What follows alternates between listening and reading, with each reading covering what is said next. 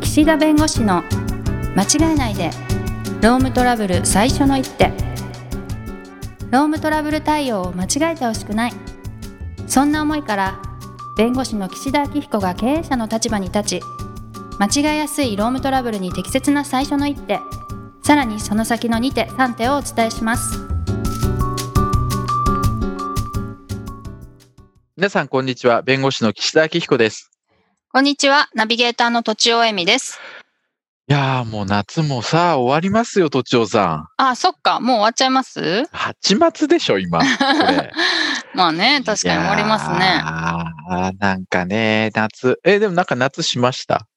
夏えっとね、まあプールに結構通ってますねプール。はいえ、バシャバシャのプールでしょそうですねく、まあそ区れ以民プー外ル何があるそれ以 外そうそう区民プールに え子ー、供と行っはていはまいす、はいはい。はいえ、泳ぐんですか泳ぎます泳ぎますはいえ、結構でもあれじゃないですか。夏のプールって、こうなんか、あれじゃないですか。こう、屋内、屋外。屋内屋内あ、チャイですね。日に焼けるから。あそれつらい日焼けんのマジつらいですよ、僕ね、海が嫌いなんです。おなんで日に焼けると痛いでしょあ痛いはい、うん、あの、あ、僕、その、日に焼けるとすぐ赤くなっちゃうんです。はい日焼け止めとかしないんですかえしても、しても。あしても、うんそうなんだあはいと、あの、砂がね、わーっとこう、足の中に絡みつく感じがすごえい。やだやだあれやだで。でも、子供の頃ね、僕、鳥取だから行ってたんだけど、はい海とかね。はいなんかね、へえあと、そこにいる、なんか若者たちがみんなすごい輝いて見えて、自分なんかって思っちゃう。あそうなのウェイウェイしてる感じウェイ嫌ですよねいや、あれがね、楽しい時期があるんですよね。あるみんなねあるあるある学生時代うんはね。うんうんえープールですか。あプールですはいああ、でも泳いでたらね、え、25メートルって何秒ぐらいでクロール泳ぎますと、ちおさん。 25秒ぐらいしたねこの間測ったらあ、早いじゃん。まあまあ早いと思います。早いよねまあもう死にそうですけどね、ぜいぜい言って。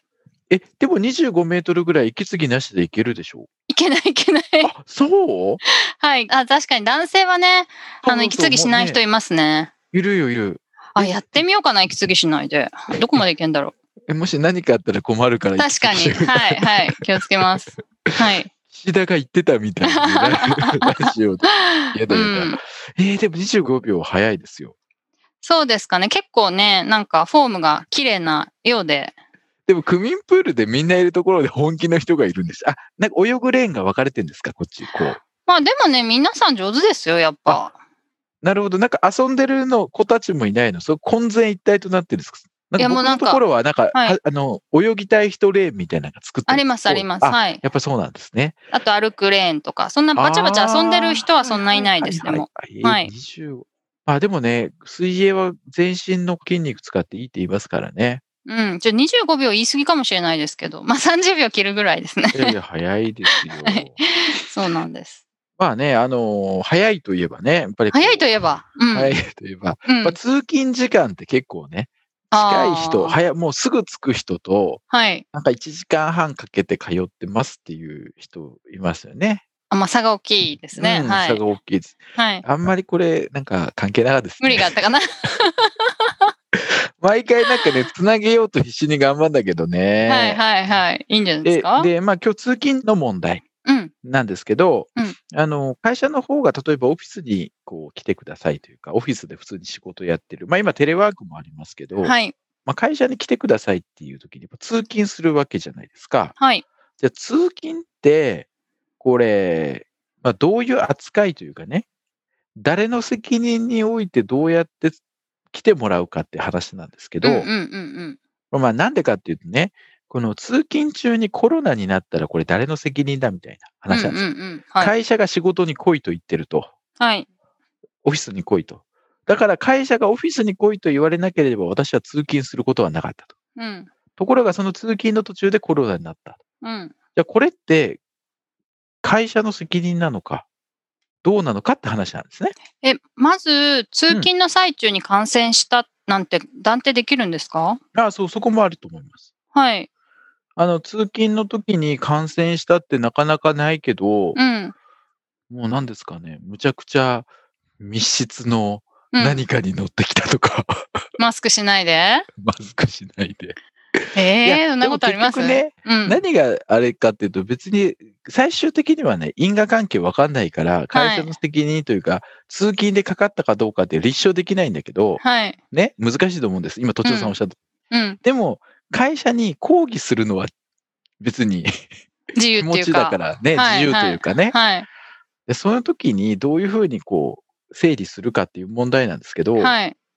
どう思います通勤中に。いや仮にじゃあ通勤中にじゃあとある電車に乗っていてうん。もうあのこれ一切もうあの架空の話ではい。そこの電車の乗ってた人全員じゃあコロナになりましたと。うんうん。仮なるほど仮にですよなるほど仮にはいで、それで、えーまあ、そこの通勤で感染したことは明らかとはい。うん。。あ会社責任取ってくれと言われたうら、んうん。どう思いますか、えでも、それって先週の話に関係あるんですか先週までの知識に。ああ、えっ、とね、うん。労災の話しましたよね、確か。はい。で、安関係全配慮義務とか。あーああ、そうそうそう、それに近いね、近い近い近い。近いうん。あとなんか回避しようがないとか。ああ、まあまあまあ、そうそうそうそう、まあそういうはい話も出てくるんですけど。うんはい。なんかそういう意味で言うと、まあそれは回避しようがないので、うんうんうんうんうんそんなに責任ないんじゃないんですかああ、いいですね、その肌 感覚。さすがそうなの水泳でね。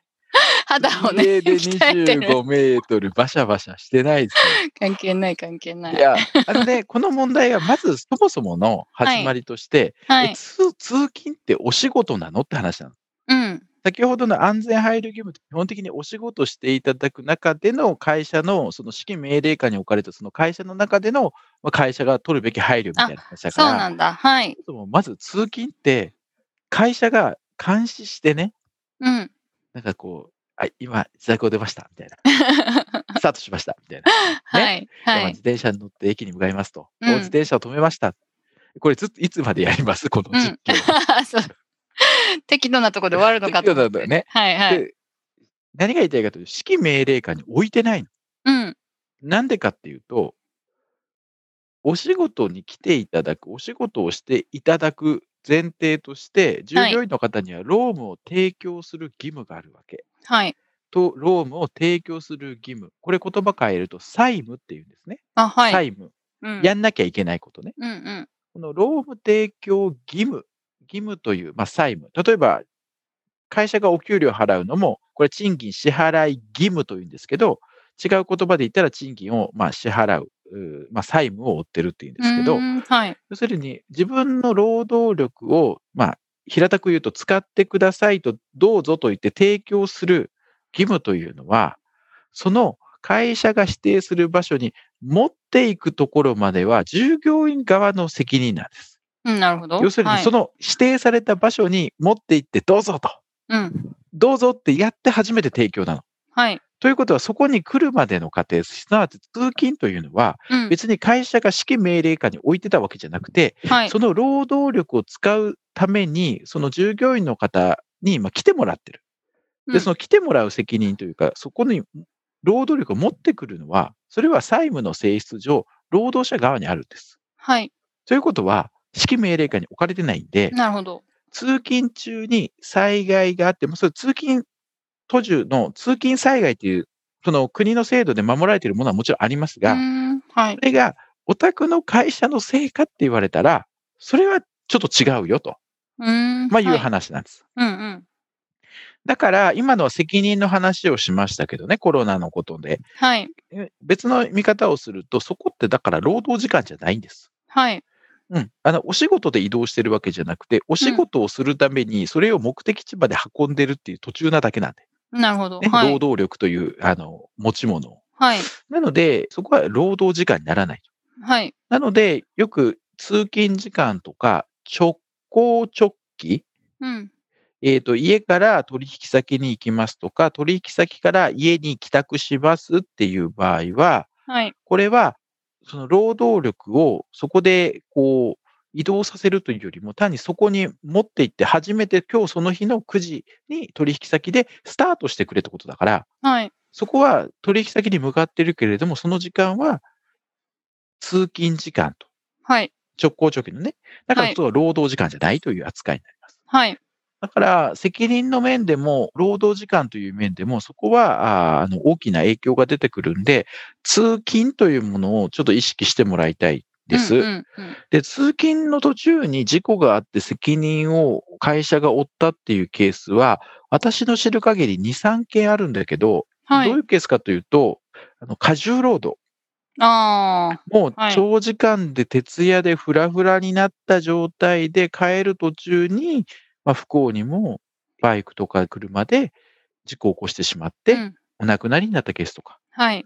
そういう場合は確かに通勤中だから会社関係ない指揮命令か置いてないよって言いたいんだけど、でもそういうふうに過重に働かせたフラフラな状態の人をそのまま帰らすっていう行為が問題だよねっていうことで責任を取りなさいというような、うんまあ和解だったり判決があったりします。うん。うん、だから通勤だからうち関係ないよっていうふうに割り切るものじゃないけど、はい。一般的には通勤というのはそういう意味では自己責任で指揮命令下に置かれてない、まあ、時間ということうなーのんで、そこはあの整理をそうしていただきたいというふうに思います。ただ、労災は降りるってことなんです通よ勤ね。災害に認定されればね。うーん、なるほど。別なんだ。はい。うん、であのそうするとね、通勤時間か仕事の途中の移動時間かってすごく微妙な問題なわけ。要す大るきにな問題うん、だから僕が例えうばん東京地方裁判所で仕事した後に、横浜地方裁判所に移動するのって、これって労働時間の中での移動時間だから、なるほど。基本的にそれって通勤じゃないでしょはい。うん、だからその労働時間の中での移動時間なわけだから、それは基本的には、まあ、休憩してれば別ですけど、労働時間なわけ。おー。ところが、朝一発目とか帰りそのまま帰る場合は、これはもうあの家に帰るだけの話だから、うん。これが通勤時間になるわけ。えー、全然扱いが違うってことですかのだからね、もうえねー直行直帰できるときは直行直帰させた方がいいのよ。移動時間が減るかそうら。そううんえっとあえっと直行直帰の方が通勤時間として扱ってもらえるから。あ、なるほど。はい。責例え任ば、の範囲何じゃなのい。、そうそうそう、うんうんうん何の用もないのに、朝一回会社に来て、うおんはようございますと、うん。揃ってますかと。じゃあみんなこれから出発ですと。うん。あじゃあ荷物積んで、まあ、そこで作業しちゃうわけですよ。はい。そうするともうその日の一日は、その朝来ておはようございますの点呼から作業、荷物を積み込むところでも始まっちゃってるわけ。はい。そこから移動になると、それって通勤じゃなくて、作業が始まってる途中の移動になっちゃうわけよ。はい。だからもうね、やめてほしい。そういう場合は。うー来ん。ないでもらいたい。で、どうしても来て、あのー、どうしても例えばその現場に行く足の問題とかね、あのー、移動の問題があって、直行直帰難しいっていう場合は、これ、まあ、どう評価されるかわかんないから、あの、私責任取らないし保証しないけど、 うーんうん例えば、もううちは直行直帰ですと。ただし、会社の方も、まあ、マイクロバスというか、臨時の現場に行くね、車を出しますと。はい。で、これ、強制じゃないから、乗りたい人は乗っても構いませんと。うん。で、これ、あくまでも通勤途中に、うちの会社の車を使っていくか、自力で行くかの違いであって、うん通勤なんです、それは。うん。なるほど。ね、その現場に行くまでのね。はい。だから、そういう形で、あの、じゃあ私は車に乗せてくださいとか、うん。現地までの直行直帰の、その現地までの足として、会社のその車に乗せてくださいみたいな申請書とか出してね。うんうだからん。これはあくまでもあの義務でもないし、来いとも言ってないと。はい。ただ、通勤途中に会社のお車を利用させていただいてるっていうだけだから、まだこれは移動時間ではなくて通勤時間だみたいな主張ができるかもしれない。これわかんな。はいい。はい。 なるほど。うん。だけうど、ん理屈としてはそうなんだよね。うーん。だけど、ど、まあ、今後は難しいよね。なんでかっていうと、テレワークが始まって、家での仕事っていうのも観念できるから、はい。